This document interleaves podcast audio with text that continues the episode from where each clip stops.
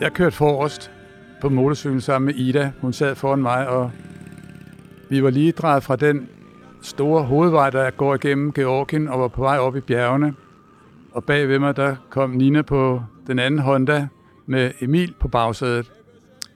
Og øh, det store problem var, at vi skulle have benzin, og der var meget få benzintanke i bjergene. Og så det andet problem, som vi havde, det var, at vi måske ikke helt havde lov til at være der, hvor vi var.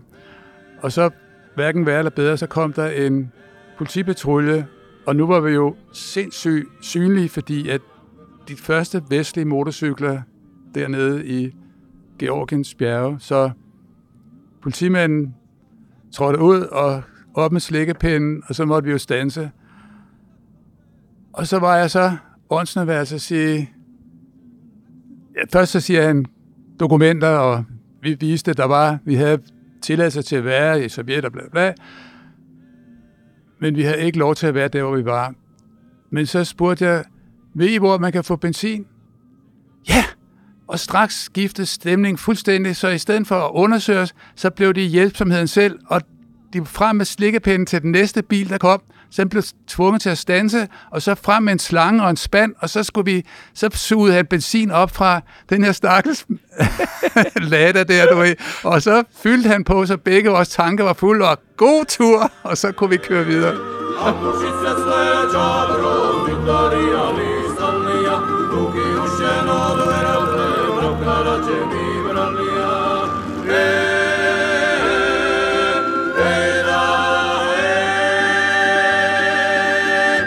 Er allerede i gang. Vi er i gang her i studiet. I lytter til den yderste grænse, og jeg hedder Bjørn Harvey. I denne syvende sæson dykker vi ned i de største danske ekspeditioner og rejser siden 1945.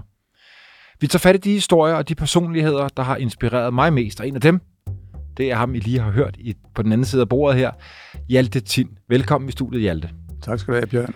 Du er forfatter til et stort antal rejsebøger, hvorfor de fleste omhandler lange rejser med din kone, Nina Rasmussen og jeres to børn, Emil og Ida, som vi lige har hørt om. Du og Nina var også øh, senere de første, der kørte jorden rundt i en elbil. Du har skrevet en Ph.D. i historie ved Center for Kulturforskning på Aarhus Universitet, og så kender vi jo hinanden fra Eventyrernes Klub. Nemlig. Hjalte, jeg slugte jeres bøger som dreng og ung voksen. Du og Nina åbnede om nogen mine øjne for fremmede verdener. Gennem jeres bøger og foredrag fortalte vi, hvor fantastisk spændende der er der, hvor vi så sjældent hører historier fra. Jeg læste jeres fantastiske bog hos fremmede venner, som omhandler rejsen gennem Sovjet. Jeres rejse blev et førstehåndsvidneudsagn af historiske dimensioner, for I ventede ikke til jerntæppet røg op, men stak i 1988 afsted gennem det store land på motorcykler med børnene på bagsædet. En rejse, der bød på stærke venskaber, storslået natur, men også fattigdom og et indblik i hårde liv levet. Hjalte, hvorfor ville I så gerne til Sovjet? Det var helt en stor drøm at se, hvad der skete, fordi at nu skal vi jo spole tiden tilbage til før jerntæppet blev pulveriseret. Så i 1988, eller faktisk allerede lidt før, så var der jo begyndt en proces i Sovjetunionen med forandring. Og der lærte man i Danmark og i hele Vesten to russiske ord. Glasnost, der betyder åbenhed, og perestroika, der betyder ombygning. Og navnet Mikhail Gorbachev, som er blevet den nye øh, chef derovre. Ikke? Og det gjorde, at der var et håb om, at man kunne få et form for menneskeligt samfund derovre, men det betød også helt konkret, at det begyndte at være et lille smule sandsynligt, at man kunne få lov til at se, hvordan folk havde det derovre. Fordi det havde været fuldstændig lukket, og det var et meget mærkeligt paradoks, fordi at man hørte jo om Sovjetunionen hver dag i nyhederne, men det var kun, hvad der skete op på toppen og bag Krams mure. Hvordan den almindelige russer havde det hjemme i Trabantbyerne og ude på landet, det var næsten umuligt at få lov til at se. Og øh, vi ville gerne over og se ind bag ved gardinerne, og hvordan havde folk det egentlig derhjemme, og lære den almindelige russer at kende. Og øh, vi havde faktisk i flere år forsøgt at få tilladelse, men havde fået et blankt nej, og det var så inden, inden Glasnost kom til, eller begyndte. Så i 87 begyndte vi at igen at spørge, fordi at nu kunne vi ligesom forstå, at der var ved at åbne sig en sprække. Men det var meget svært at få lov at få tilladelse, fordi at systemet var sådan, at hvis man var gæst i Sovjetunionen, så skulle der være en organisation, som havde ansvar for en. Og hvis man var turist, så var det en turist, og hvis man var sportsperson, så kunne det være en sportsforening. Men vi var forfatter, og vi endte så med at spørge den sovjetiske forfatterforening, som på det tidspunkt var en meget magtfuld organisation. Og der var vi så heldige at møde nogle personer i forfatterforeningen, som gerne ville have, at der blev rapporteret sandt om deres land. De havde haft besøg af danske forfatter gennem delegationen blandt andet Deatria Mørk, som kom i overall, og da hun så kom hjem, så sagde hun, at alt var godt i Sovjetunionen, og det var de simpelthen død trætte af. Så det, at vi ikke var kommunister, det var det store plus. Ja, så det, blev, så det blev jeg sponsor på en eller anden måde, hvis man kan sige ja, det sådan. Så, så det fungerede på den måde, at Sovjetunionens forfatterforening, det var så dem, der skulle spørge politiet og militæret og andre organisationer, for at vi kunne få den tilladelse, som skulle til, for at vi kunne køre ind på motorcykel. Og faktisk var der ingen fra Vesten, der tidligere havde fået tilladelse til at køre selv rundt i Sovjetunionen på motorcykel. Og Hjalte, undskyld mig, jeg har jo også rejst dig meget over. Det er jo så senere end jer, men med hele det her cirkus med tilladelser, hvor man må være, hvor man ikke må være, var jo formentlig også det, I ind i ret hurtigt. Jo, fordi at, da de så, for lige så gøre en lang stor kort til sidst, fik en tilladelse, så var det ikke bare et visum til Sovjetunionen. Nej, så det var ikke, det. Overhovedet ikke. Det var, den dag skal I være i den by, i det hotel, den dag skal I være i det hotel, og, eller den campingplads osv. osv. Og der var ikke noget med, at vi kunne være hjemme hos private. Der var, og, og Sovjetunionen, det er jo, som alle ved jo selvfølgelig, det her gigantiske nærmeste kontinent. Så vi havde fået lov til at rejse fra Leningrad, som det hed, til Tbilisi til i Armenien. Det, der var øst for det... Georgien, det, ja. Nå ja, undskyld, nej, efter. Ja, Jerevan i, i Armenien, ikke?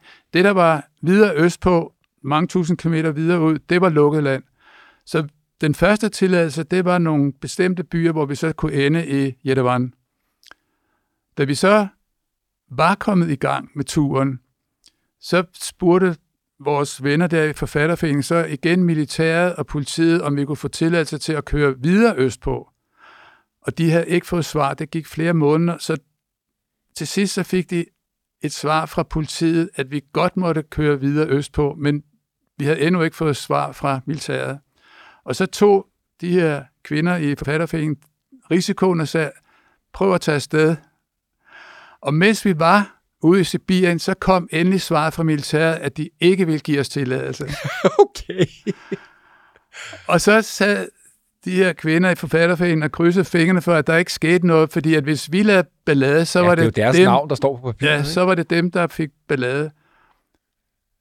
Og så, for nu at gøre den historie færdig, kom vi jo så til sidst tilbage til Moskva, og der var, vi havde ikke lavet ballade. Og vi kom i sovjetisk statsfjernsyn, vi var i alle aviser osv., så, videre, så alle vidste, at vi havde været i Sibirien, men fordi der ikke var sket noget, så var der ikke nogen, der sagde noget.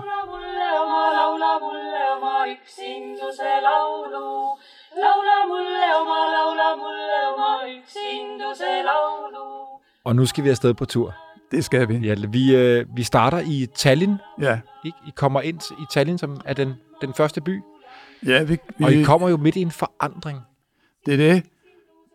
Vi kom der om sommeren. Vi var kommet med færgen fra øh, Stockholm til Leningrad, og så med motorcyklerne, og det var helt uvirkeligt de første kilometer der. Det, der var ikke noget problem med at komme gennem tollen, fordi vi havde det her lille stykke papir, altså, og det var jo også før digitalt, altså, det var bare sådan et lille stykke papir, hvor der stod et stempel, ja, I må godt komme ind, og det var det, som var stort set umuligt at få. Så vi kørte mod øh, Tallinn,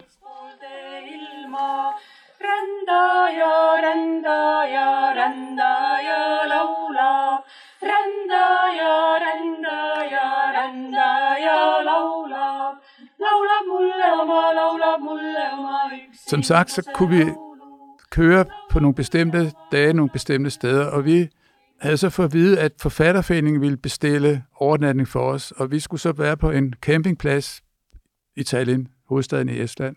Og vi kom der sådan hen øh, på aftenen, og øh, sagde, her er vi, og goddag, goddag. Og så den her pige, der var i receptionen, hun var simpelthen ved at falde ned fra stolen, fordi hun sagde, jamen, jamen, jeg har ikke hørt noget fra forfatteren, jeg har ikke hørt noget. I, I simpelthen de første, der kommer, bare som en almindelig turist, uden at have bestilt i forvejen. Så det var simpelthen så stort for hende, fordi det var et bevis på, at tiden var ved at ændre sig. Pludselig kom vi ligesom som den fysiske virkeliggørelse af forandring. Ja. Og, det, og det var, mødte vi jo mange gange det der, at vi blev sådan en slags symbol, eller det praktiske bevis på, at ting var ved at forandre sig, og det var faktisk meget gribende mange gange. Jamen, jeg, jeg, nu ved jeg ikke, jeg håber ikke, jeg foregriber alt for mange historier, men jeg har jo selvfølgelig også læst jeres bog, og endda øh, to gange, tror jeg, altså det her med, at I møder nogle folk, der, der aldrig har mødt rejsende. Ja. Og det her, det er altså i slut 80'erne. Ja. Ikke? Altså, det er jo ikke 200 år siden, vel? Vi mødte for eksempel, så kom vi kørende en dag, og så var der, og vi kørte jo de her, vi havde de her motorcykler, Honda Transalp, sådan store, fine motorcykler, ikke? Og vi havde røde motorcykeltøj på, som var meget opsigtsvækkende. Og så stod der sådan en gammel kone inde i et mark, og så havde vi stanset, fordi vi skulle et eller andet, og så kom hun ind og sagde, Gud, I er vel ikke spioner? Det var sådan det eneste, hun kunne forestille sig, hun havde med udlænding. Det måtte være spioner. Ja, vi har en lang rejse foran Ja. os, og utrolig mange møder med mennesker, så jeg havde jo givet dig den her lektie, at vi ligesom skulle dykke ned i nogle, nogle forskellige slags historier, nogle forskellige scener, forskellige møder med mennesker. Så det er dem, vi hopper ned i nu her. Ja. Og den næste, det er, at vi skal til Ukraine, Ja, hvor I øh, kommer ned ind igennem sådan en landsby, som ja, ligner noget fra hvad? Fra 20'erne? Jo, altså, og der skal man jo også sige, fordi der begyndt, altså, jeg skal lige forklare, at foran alle byer, der er der en politikkontrol, altså simpelthen, så, så de kontrollerer al trafik ind og ud af alle byer i Sovjetunionen. Og man skal ned i fart og vise sin tilladelse, og så kan man få lov til at køre ind i byen, og bagefter kan man få lov til at køre ud på landvejen igen. Og det gælder også de lokale. Ja, alle skal stanse. Og, men det, som vi så oplevede der i 88, at det system er ved at bryde sammen. Og derfor så tænkte vi, nu tager vi sgu chancen, og så drejer vi fra og kører ned ad en lille markvej, ned til en af de her kolhors, altså det vil sige kollektiv farm. Fordi vi, der var ikke en bil, der fulgte efter os, altså vi blev ikke kontrolleret på den måde, så vi begyndte ligesom at blive mere og mere trygge ved situationen på den måde, at vi kunne tillade os at tage nogle chancer. Så vi kommer ned, den her mudrede jordvej ned til sådan en kolhors, som er i virkeligheden en lille landsby med nogle store længer, hvor de har de fælles stalle og lader osv. osv. Og det er jo sådan nogle sindssygt primitive bjælkehytter, og vi tænkte, at vi må hellere spørge kolhors formanden, om vi kunne få lov til at overnatte der. Det var, men øh, det, inden at han var ikke på kontoret og sådan noget, og det var sådan, det var jo med sådan en lille Lenin der på pladsen foran, og alle de her røde faner og sådan noget. Det var, altså hele det der sovjet-kommunist overflade var der stadigvæk, men det vi oplevede var jo, at nedenunder var der faktisk ingenting. Så, så stod vi der og kiggede på hinanden, og så kom der en fyr forbi og sagde, hvad laver I her? Og vi, vi, vi kunne snakke lidt russisk. Det var fuldstændig afgørende for at kunne få den Ja, der du kontakt. haft russisk i gymnasiet Ja, eller et eller andet. Ja. men min russisk lærer vil nok ikke sige, at det betød så meget. men øh, vi lærte også lidt undervejs. Men det var rigtig vigtigt at kunne lidt russisk, så vi kunne forklare, at vi kom fra Danmark og bla bla bla. Og så sagde han, jamen, I kan, I kan komme med hjem, så kan I overnatte her. Fordi at, at mange russer, de var slet ikke klar over, at det egentlig var forbudt for dem at have udlændinge. Det var mange steder, der sagde, jamen, hvorfor har I aldrig kommet, ligesom, hvorfor har der aldrig været udlændinge kommet ned og kigget på os? De var ikke klar over, at det var forbudt for udlændinge at komme ned til dem.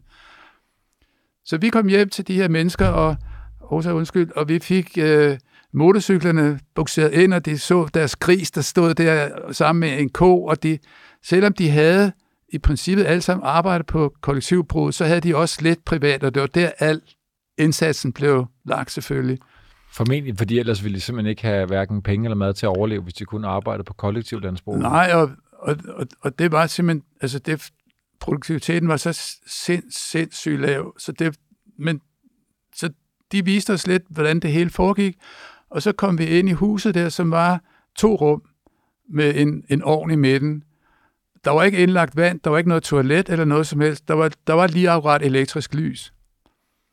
Og så øh, diskede de jo op, og så begyndte så måltid der, og, og de brugte heller ikke tallerkener. Det var så, man langede alt sammen fra det samme fad. Altså, det må have været ligesom, ikke som 20'erne, men som 1800, jeg ved ikke, 50'erne eller sådan et og så mens vi sad og spiste der, og, og prøvede at holde sådan en samtale i gang, og børnene spiste, og de, de er gode til så det der situation med at komme ned til sådan nogle fremmede mennesker, og så de kunne godt lide honningen og smagte på de sure agurker, og hvad det nu der ellers var. Så pludselig så banker det på døren, og så kommer så Karl Hors, ikke formand, men næstformand, som var en kvinde, og skulle vide, fordi det var selvfølgelig rygtet fuldstændig, at der var de her de mennesker, det siger sig selv. Og så mens hun sådan begyndte at spørge, om vi havde lov og sådan noget, og så kunne jeg se, at der stod så nogen, der var, kom så folk med ind, og de stod sådan og lavede grimasser bagved, og lavede, hun er skør, hun er skør, der ved, og vi kunne se, at, at de havde overhovedet ikke respekt for hende. Men det, der så reddede situationen, det var, at vi aften før havde været på en anden campingplads, eller på en campingplads, og der havde vi fået lavet et interview til en sovjetisk avis, så vi havde fået et, eller faktisk var det lidt længere før, men der, så var nogle mennesker, der mødte os og viste os den avisartikel, hvor, de, hvor vi var omtalt. Og det udklip har vi så fået. Så det kunne jeg så trække op af lommen, og da, så den her næstformand så, at vi var en sovjetisk avis, så kunne hun forstå, at der måtte være nogle meget højtstående personer, et eller andet fjernkontor i Moskva, som på en eller anden måde havde noget med os at gøre sig, så bakkede hun fuldstændig ud og sagde, ikke ødelægge. der var ikke noget med, at så var det helt i orden, fordi at, og så sad vi der og, og spiste, og så til sidst så fik vi så øh, for, eller ægtepars seng der, så, det var ligesom en hængøj, det var så blød, og det var umuligt at sove, og der rumsterede alle mulige lyde og sådan noget, men det var jo en fantastisk oplevelse, og det sagde også noget om, hvor gæstfri russerne er, og hvor meget det der sindssyge system i virkeligheden var, altså både ved at bryde sammen, men også i modsætning til den almindelige russer. Hvad sagde børnene? Hjalte, altså nu har, jeg ved godt, det glemte jeg næsten at sige i starten, I har været på en lang familierejse, øh, også inden den her sovjetrejse, hvor I rejser gennem øh, Sydamerika. Så, så børnene var jo vant til at rejse. Hvad siger de til at komme ind i sådan et hus i Ukraine, hvor alting ligner noget for Jamen de, 100 år siden? Jeg vil sige, de er ligesom... Dels er de meget øh, modige, kan man sige på den måde. Det slår dem ikke ud at komme ind i sådan nogle fremmedartede omgivelser, og så er de også øh, fuldstændig man siger, 100% solidariske med deres skøre forældre, så de tænker ligesom, at det er nok okay. Og så mærker de også, og det er noget af det, tror jeg, de har fået ud af rejserne, at de har fået menneskekundskab, ligesom fået en fornemmelse af, at selvom omstændighederne kan være anderledes, så er de allerfleste mennesker gode mennesker. Så de har en stor tillid til, at sådan en situation er vi der, fordi de vil os det godt, det her værtspar, som har inviteret os ind. Så vi, har, de, vi har brug for hjælp, og det får vi. Ja, ja. og ligesom det, der er ingen grund til at være bange for fremmede mennesker. Det er også derfor i parentes vores bog jo om den her tur hedder Hos fremmede venner. Mm. Fordi de var der altid. Selvom de både var fremmede, var de også venner.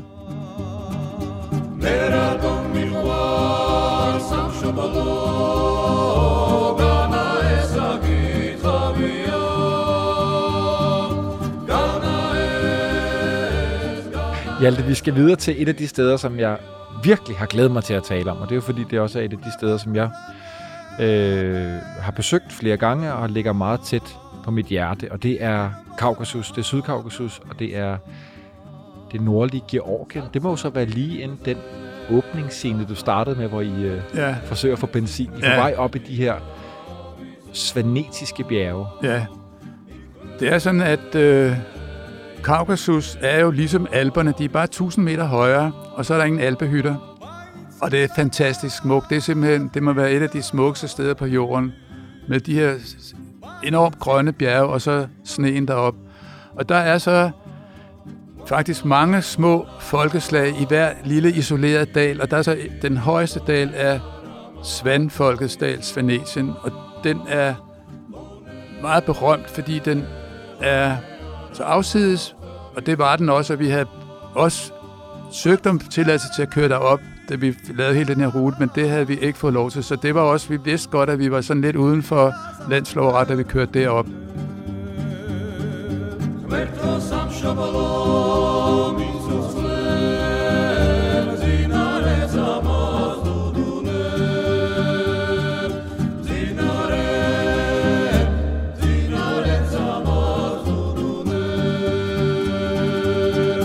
Da vi så havde ved hjælp af politiet havde fået benzin, så vidste vi, at vi kunne køre, jeg ved ikke, noget 500 km eller sådan noget med vores benzin, ekstra dunk og så videre.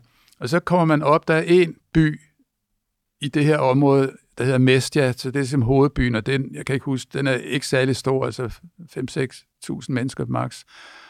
Og det, som er helt fantastisk, specielt og sindssygt fotogent, også med at sige, det er, at de har bygget, i middelalderen har de bygget tårne, så hver familieklan har bygget et tårn som et forsvar, så man ser de her, på det her tidspunkt tror jeg, der var måske 40 tårne i Mestia, som rager op over øh, gårdene, som gården, det er sådan et, et hus, og så stikker der så de der firkantede tårne op, og så har du bjergene bagved. Det er fantastisk flot. Og der fik vi så igen også nærmest bare ved at stå på gaden kontakt med en, en fyr, som kom med sådan en slæde. Det var ikke engang jul, du ved. Det var en slæde med hø på. Han havde op på de der sindssygt stejle marker, skulle så hjem i gården og hø til vinteren der. Og han, jamen vi kunne godt komme hjem til ham og, og bo der, og, han, og så skulle vi jo selvfølgelig også se sådan et tårn. Okay, familien havde et tårn. Ja, der var simpelthen et tårn i hans gård. Og, øh, og det var ikke bare sådan lige at komme ind i tårnet, fordi at de første to etager, det er massiv sten, så man ikke kunne bryde ind i så man skulle have en stige op på taget, hvor der så var den første dør. og så klatrede vi så op fra det ene ligesom stokværk til det næste, op igennem det her tårn, som har, jeg ved ikke, det har været måske 15, 15 meter højt. Det var et højt tårn. Og så til sidst på den allerøverste etage, der er skydeskov. Og så begyndte han så at forklare her, øh, hvordan at de havde ligget deroppe og, og skudt med... Og dengang det blev bygget, der var det jo ikke med skydevåben, der var der med bue og pil, ikke? Kastet sten ned Ja. på folk. Ja, ja. Og der kunne de så, hvis de blev angrebet, så kunne de så selvfølgelig blokere den her dør, og så kunne de have de forråd, og så kunne de være der i det der tårn i sikkerhed. Og så, han forklarer jo løs på russisk der, og Emil forstod noget af det, men så han kunne ikke helt forstå det der med, med, hvem var det egentlig, de sad og skød over på, fordi der var jo alle de her tårn. Og så måtte jeg jo så, forstod jeg så, at det var jo naboen, de skød over mod, og det, Emil, det, ah, det kan ikke være rigtigt, men jo, det var blodfejder mellem de forskellige klaner, så når det var gik galt, så lå de simpelthen deroppe og kunne forsvare sig mod naboen.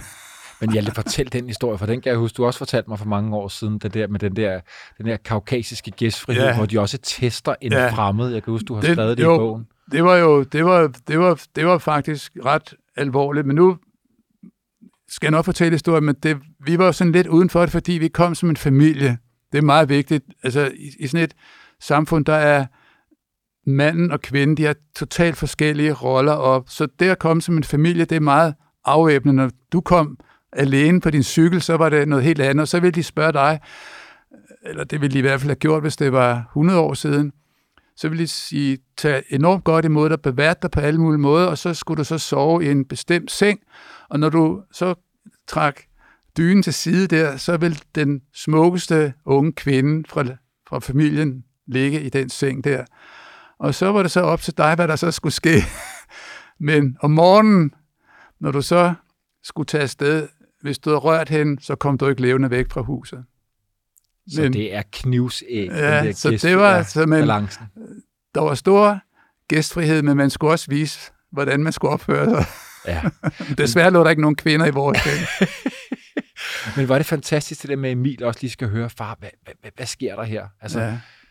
Kan, var det sådan, Hjalte, at du, du tænker også, at det med, med at have børnene med, ligesom de, de så nogle andre ting?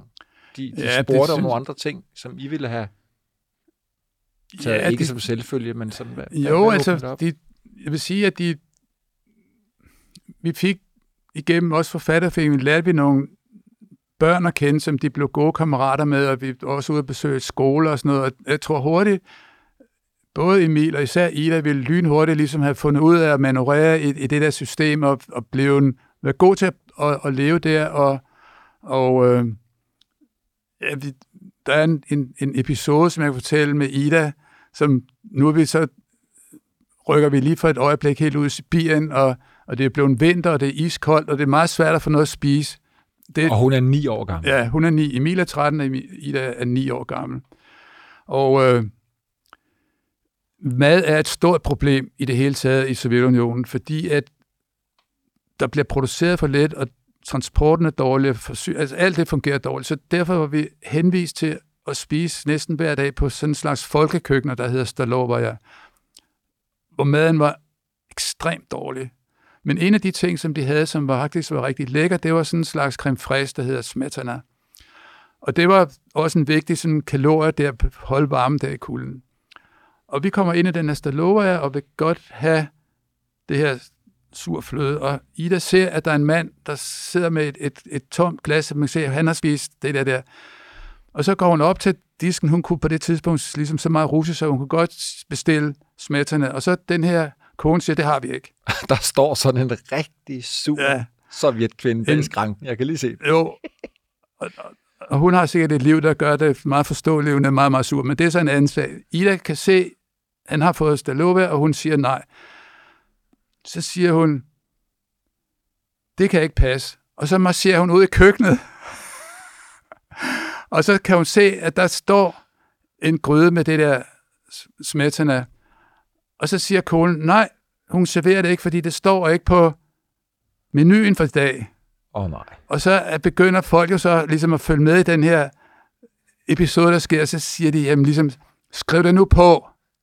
Og så ekstremt sur og modvildt, så skriver så konen det der på, smetterne, og så får Ida så en bakke med fire glas, og så på vej ud af køkkenet, så snubler hun, og alle fire glas falder på gulvet og går i stykker.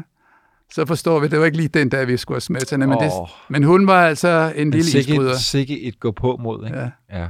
Det husker jeg også flere gange i bogen, øh, Hjalte, at når du skal ind og spørge efter et eller andet, så går hun med. Hun Ja, er ja, med. Hun er med far. ja, ja, ja. ja.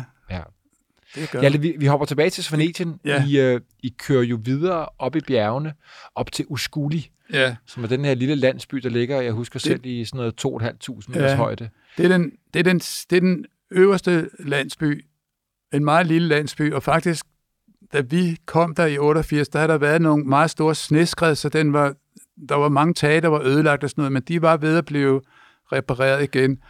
Europas højeste, nej, Europas tredje højeste bjerg, Shrara, ligger Ja. som sådan et bagtæppe Ja, bag hele byen, Og- og, Elbrus ligger lidt længere ja inde. Det er som er det højeste. magisk sted, Ja. det der. Og der, når man så kommer til den her landsby, der ligger så de her, rejser bjergene så bagved, og så ligesom det sidste bygning, der er før, det er så et, en lille bitte kirke og et lille, der har været et kloster, som vi så gik op til. Og der er det også øh, ligesom bevægende på en måde at tænke på, at, at det var kristendommens yderste forpost, fordi at Georgien var jo et af verdens ældste kristne lande, sammen med Armenien fra statskirke fra det 4. århundrede. Og på den anden side af isen, inde i Nordkaukasus, der er de jo muslimer, så det var ligesom den sidste, det var grænsen mellem de to religioner, det var det sne der.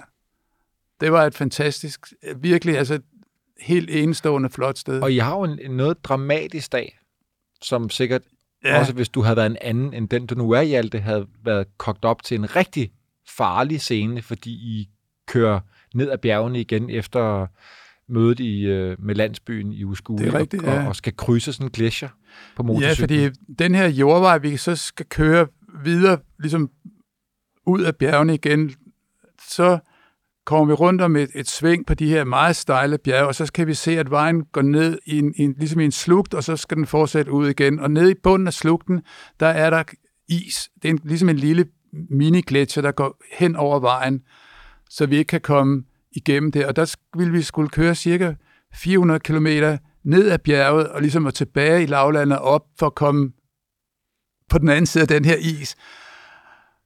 Ah, Hvad gør man så? Åh, ja, det, det, og vi parkerer motorcyklerne lige før isen der, og, og så kan jeg se, at man kan, at den danner ligesom en naturlig lille bro af is og sne hen over øh, bækken løber nedenunder, det smelter jo.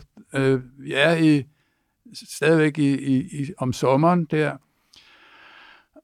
Og jeg går ud, og, sådan, og den kan godt bære, jeg hopper et par gange, og der sker ikke andet, end jeg glider og vælter, sidder og lærer, sætter mig på røven, og jeg tænker, ah, må ikke. og så Nina siger, ej, det går ikke, altså, men, men jeg siger jo, altså, jeg tror, den godt kan holde, og, og der er to problemer med at gøre det her. Det ene er, at, at den kan brasse sammen, og så vil der være flere meter ned i bunden af den her slugt. Men det er også det, at den skråner til alle sider, så det er meget, meget svært at holde den på, oppe på den der skrå. og der går Emil, han, han, Nina har jo videokamera med, så hun laver faktisk en tv-serie for hele den her rejse, hvor hun selv filmer, og så hvad der også er meget svært, fordi hun skal hele tiden ligesom prøve at være, ikke bare tage os bagfra, men være foran. Det er så en sag for sig. Men Emil får videokamera og klatrer ned, og så han kan filme det nedefra, og man ser, hvordan det drøber. Motorcyklen kan op over, og jeg tager jo god fart på, fordi den er stejl, og så skal så op og så ned, og der sker jo ikke andet, den skrider ud til siden, og jeg kan lige akkurat holde den, og jeg kan godt se, det, det er altså lidt svært der, fordi hjulet pisker bare rundt. Vores redning er så, at der går en mand og slår hø med sin le op på en mark bagved ved isen der. Og han kan godt høre det der motorlarm, og så, så kommer han ned, løbende ned, stejle side der, og så forstår han jo godt, hvad det er, vi vil, og, og så kommer han, og han er bare, bum, stærk. Og så får han simpelthen støttet, og så motorcyklen kommer over, og også bagefter Ninas motorcykel, og vi er jo, jeg er fuldstændig udmattet, og han er bare sådan, ja, ja, og så op og slå blæk ved, hvad hedder det, med lægen igen Han der. har set og, værre ting. Ja. Så det var, det var, altså, og jeg tør slet ikke tænke på, hvad der var sket, hvis den ikke havde holdt. Altså, det her, så, ja, det sådan, men der var heller bedre end forstanden.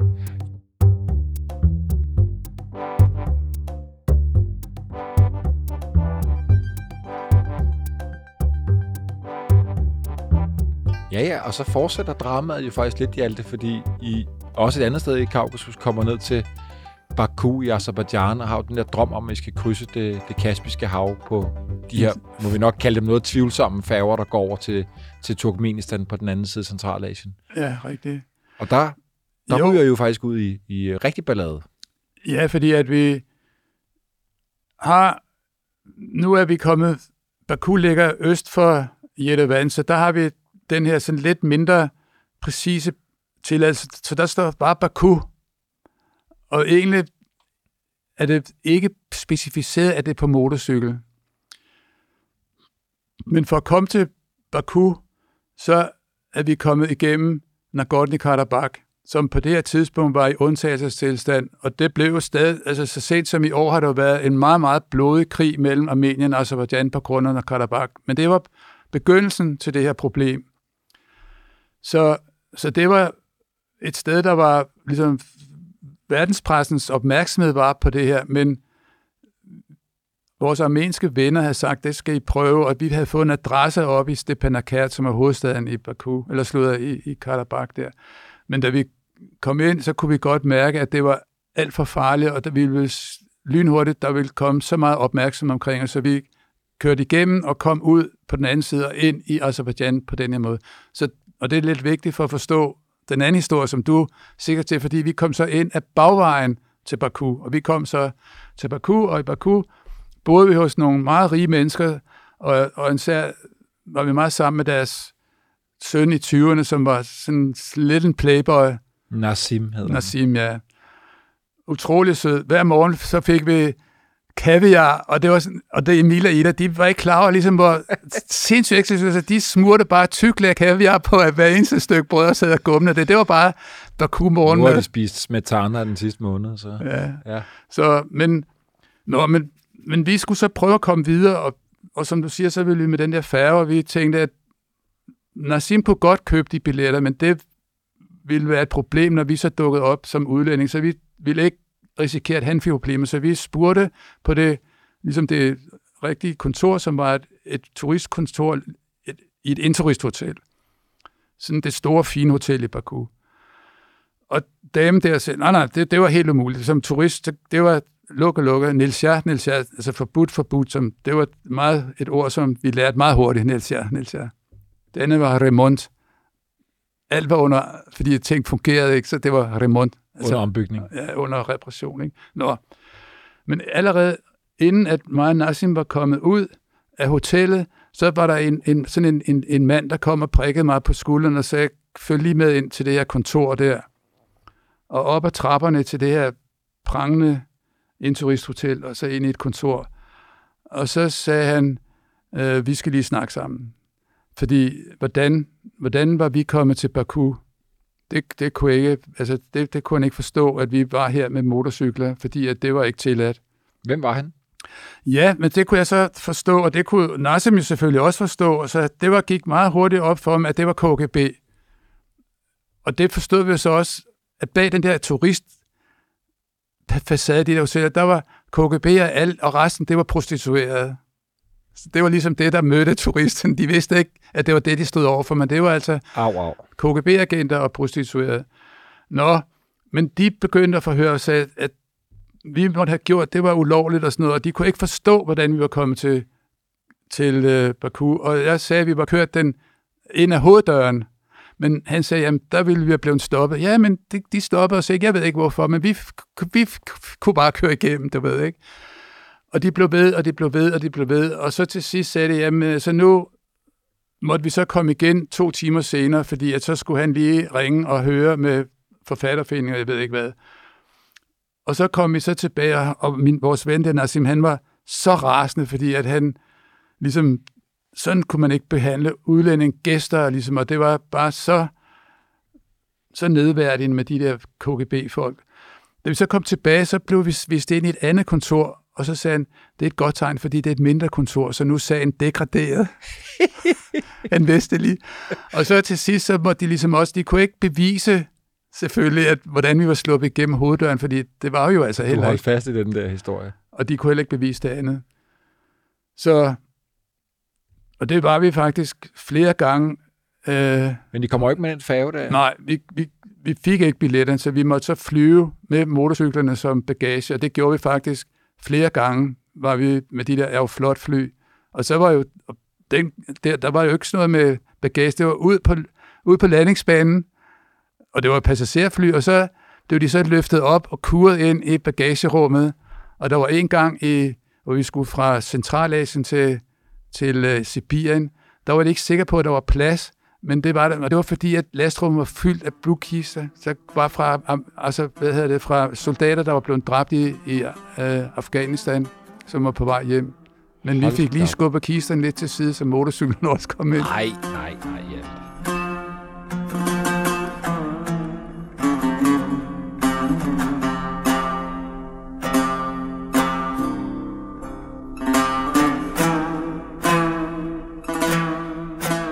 I kommer til øh, Uzbekistan. I kommer til... Ja, I kommer vel til Aralsøen? Nu er jeg i tvivl om, hvor meget Nej. sø, der er tilbage. Ja, vi, vi kom faktisk ikke helt ud til søen, fordi at det store problem for søen er jo, at den er ved at forsvinde, fordi man har bruger vandet, blandt andet fordi man bruger vandet til bomuld. Det er, Men det er det her grænseland mellem øh, Uzbekistan og Turkmenistan Ja. i Centralasien. Så, så vi, vi havde igen en tilladelse til at køre der på nogle bestemte steder, og vi var så i tvivl om, vi skulle prøve at køre helt ud til der, hvor man så vandet. Men det, vi kom ikke, vi besluttede, at vi hellere ville prøve at besøge nogle landsbyer, fordi vi tænkte, at man, det gjorde vi så, men vi, vi kom over, over floden, og vi, øh, som, som på det her tidspunkt stadigvæk havde vand i, i, i sig, ikke? Og så skulle vi finde en, en lejrplads, og det var en af de gode ting ved at rejse på den her måde, det var, at vi, var jo, vi havde jo telt med, så vi har ligget i telt rigtig mange gange, selvom det var også ulovligt. Og vi måtte så nogle gange køre lidt langt, så med, med lidt skjult, og her i, i ørken kom vi så ned i sådan en lavning, og fik teltet sat op og lavet bål, og, og havde jo en vidunderlig aften, og det, det var helt klart det, som Emil og Ida allerbedst kunne lide, det var campinglivet, og, og det blev så især helt ekstra vidunder, da vi kom til Sibirien, vil jeg sige. Ja, og skal vi til Sibirien nu, eller skal vi, jeg havde håbet på, at vi lige kunne stoppe i Fergana, som Ja, er i den havde- østlige del af Uzbekistan. Ja. Den er Fergana-dal, hvor der også var, har været konflikt mange gange. Jo, der havde også været det, som, den oplevelse, som jeg vil fortælle om her, det var ikke hængt op på, på de der konflikter mellem de nationaliteter og sådan noget, men det der var, det var, at vi havde læst i en avis i, i Moskva om, at der var en sådan en mellemrangerende kommunistleder, som havde lavet sit eget lille terrorregime i en dal. Og, og hans byen, han boede her i Gorumsaray, og øh, han hed selv Adilov, den her fyr, og han var på det her tidspunkt så blevet arresteret, fordi at han havde simpelthen terroriseret en hel dal med sådan en slags tvangsarbejder. Der gik alle mulige historier om, hvor frygtelig han havde været. Så det synes vi, og på det her tidspunkt var vi så 2.000 km uden for vores tilladte rute. okay.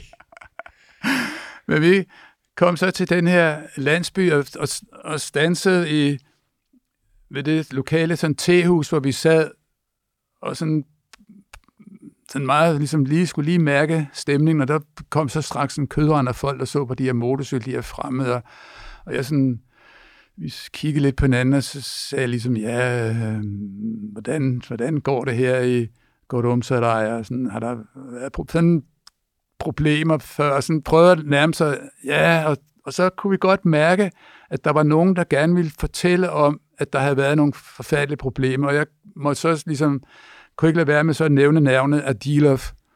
Og der var så nogen, som begyndte, ligesom man kunne godt se, at, de, at det var virkelig ligesom, det var nærmest den onde selv, hvad han havde gjort. Men der var så også nogle andre, som sagde, at, at jamen, han, det var ikke rigtigt, hvad der stod i, i Moskva-aviserne og sådan noget. Og så sagde vi så det, og så var der nogle drenge, som ligesom vinkede lidt, og så sagde de, jamen, vi, vi kan godt vise jer, hvor han boede. Og så fulgte vi så med ned, og, og sådan nogle huse der i, i Centralasien, det er jo ligesom muslimsk hus, det er sådan et, en mur, der er ikke nogen vinduer eller noget ud mod gaden, og der var bare sådan en grøn port, som var låset eller som var lukket, og så kan jeg huske, så sagde Emil ligesom, at lad os prøve at banke på, fordi at det var ligesom for tyndt bare at se den der grønne dør. Så vi bankede på, ikke?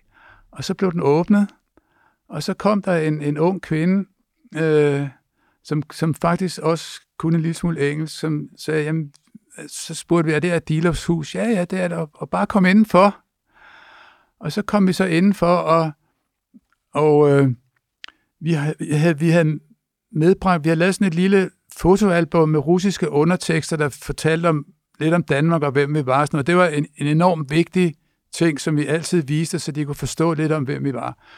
Og vi sad så der på, de har jo sådan en, ligesom sådan en stor sædebriks, hvor de sidder med korslagte ben og drikker te. Så, og vi fortalte lidt, og så kom så en gammel, eller en ældre kone, som det var så, viste sig så, var, det var så Adilovs kone, Okay.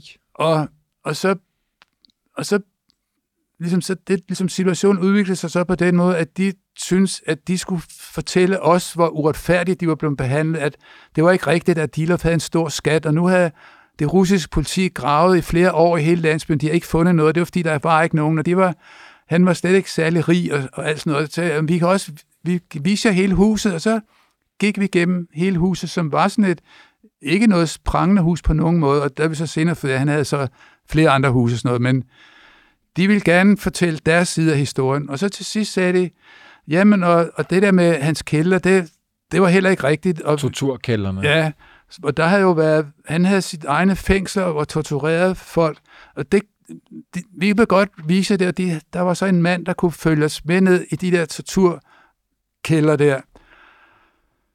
Og vi måtte jo ligesom, nu måtte vi ligesom gå lige ud, ikke? Så, og, og der kan jeg huske, der var Ida også så hurtigt, som sagde, at, at vi havde ikke fået båndoptageren med, men far, jeg går lige ud, og så løb hun hurtigt ud og fik hentet, fordi at det her, det skulle altså optages på, på båndoptager, og Nina, hun havde jo det her videokamera også. okay. Og så kom vi over gaden, og så var der sådan et stor udgravning lige ved sådan et partihovedkvarter. Det var sådan et stort hus med kæmpe tårn og sådan. Og så kom man ned, sk- skudt ned, ned ligesom af en stor skrant ned, og så var der sådan nogle, ligesom du kan forestille dig en, en tunnel med, med beton. Og så kom man ind i det der længere og længere tunnelgang med sådan en rungende beton der, og så fortalte de, at, at det var så der, de påstod, at det var bare lavet som frugtlager. Men det havde vi så fået at vide, at, at han havde så, som en af straffene var, at der kom folk ned på strafarbejde, og de måtte ikke blande betongen med maskiner, det skulle gøres i hånden som en ekstra straf. Og så, mens vi gik der, så kom vi også ind i den gang, hvor og cellerne var, vi kunne se de der fangeceller, han havde haft, som de så ikke rigtig forklare, hvad var, og der var sådan halvfærdige med store udluftningskanaler og sådan noget, og den der rungne. Og så til sidst, så kunne vi så se, langt væk i den her tunnel, der kom politiet så ned. Fordi at, at det var så rygtes, ligesom hvad der foregik. Åh oh, nej. Og, øh, og så var endelig noget helt, så havde Nina så været så hurtigt lige at få kassettebåndet, så det der video ned i, i motorcyklens støvlen, og, og så kom de så hen, og det var så to lokale politibetjente, så spurgte de, har I, har I filmet? Nej, nej, og, nej, vi, skulle, vi, vi vidste ikke, hvad det var, men de der mennesker der, de sagde, kan vi ikke gerne se det? Og så, jamen, det er forbudt at være hernede, og nu må I komme med op til, ligesom, til politiet der. Og så kom vi op, og så i, i et af Dilovs store villager, der var så den russiske efterretnings, eller han efterforskningschef, og han havde, man kan godt se, at han blev vækket, og han var enormt sur, og ligesom, I må ikke være her, og sådan noget. Han, han var ikke interesseret i at gøre mere. Vi skal bare væk, og så jeg kan sove videre nærmest. Ja, ja, ja. Og så er det jo afsted. og så afsted, og så kørte vi ligesom, jeg ved ikke, 100 kilometer, og så standsede, og så både Emil og det, de var simpelthen ved at, huha, og de grinede, der fik vi godt nok. Og så kom vi lang tid senere faktisk tilbage til Moskva, til, til den her store øh, Moskva-avis, og fortalte om det der, og de synes jo, det var helt utroligt, vi havde været det der, fordi det, det var, altså, det var helt forbudt for folk at komme derned. Hjalte, I kommer til Sibirien, langt ud i Sibirien, ud til Baikal. Det gør vi, og det var jo lige på det sidste i efteråret, og det var sindssygt smukt med de her træer, der nu var i efterårsfarver, og Baikalsøen, som jo er lige så stor som et hav med spejlede de der træer, og det var gudsmukt og iskoldt. Og det var simpelthen bare alle tider. Så vi havde nogle fantastiske campingoplevelser, men vi havde også oplevelser med folk derude. Vi, igen, folk vi traf på gaden, som inviterede os hjem til os flere gange, og især et ungt ægtepar, som boede i sådan et gammelt hus, og som han viste mig, der hvor han arbejdede som sådan en varmecentral, der bare var et søle af kulstøv og rust og vand, og det var simpelthen bare så forfærdeligt.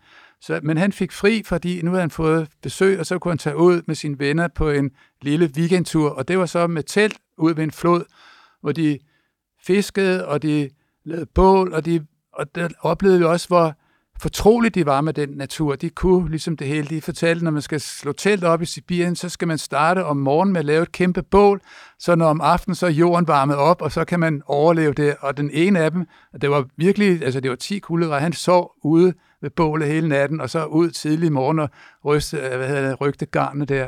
Og han endte med at forære Emil en fantastisk fin dolk, han selv havde lavet. Og sådan, det er simpelthen så bevægende, hvor Ja, det er de hjertelige folk, hjertelige russiske folk. helt utroligt, og de sagde ligesom, at herude i Taigaen, der er vi frie, og det mærkede den der længsel efter frihed og det der umulige liv inde i byen.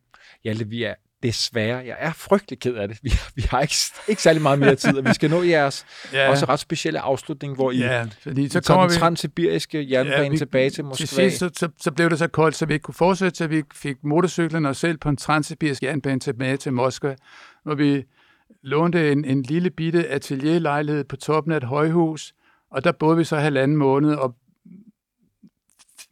ligesom var moskovitter. Men den sidste dag, eller en af de aller sidste dage, der havde vi havde truffet nogle unge, sådan halvhippier, som var utrolig, utrolig søde, og de havde så skaffet os billetter til den første store rockkoncert, der blev afholdt i Sovjetunionen. Simpelthen den første store rockkoncert.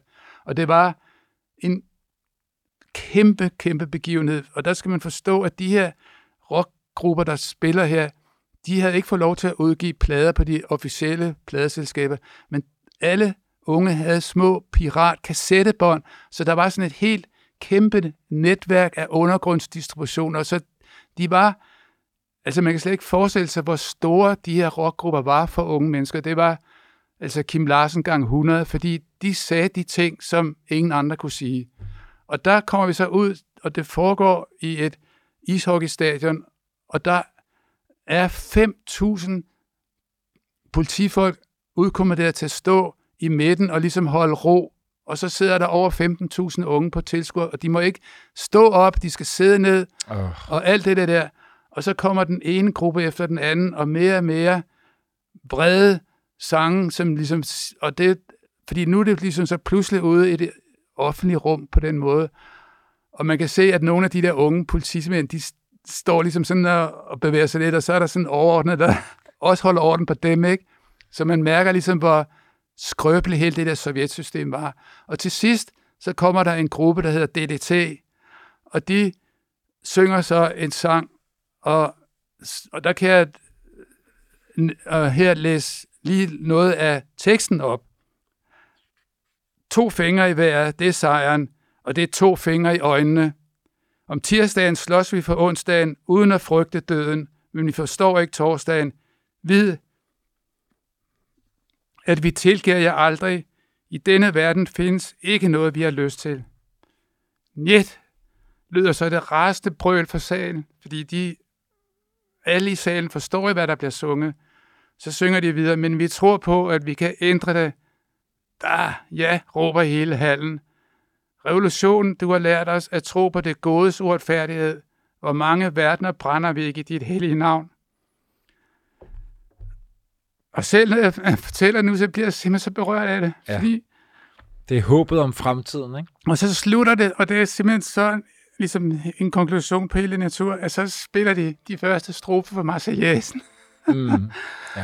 Og det er ligesom håbet om, at de skulle opleve den samme frihed, som vi har. Ja. Og det gjorde det hele den tur så utrolig enestående, fordi at der var et, sådan et håb for, at nu ville det, og ligesom det folk sagde, ja, hvis bare partiet forsvinder, så vil alt blive godt i, i, i Sovjet.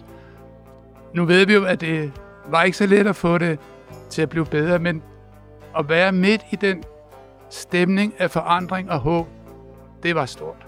I var de første, der fik lov, Hjalte, og måske næsten, næsten også de eneste, der så det, fordi to år senere, Det er det. der Så var det smuldrede væk. hele Sovjet.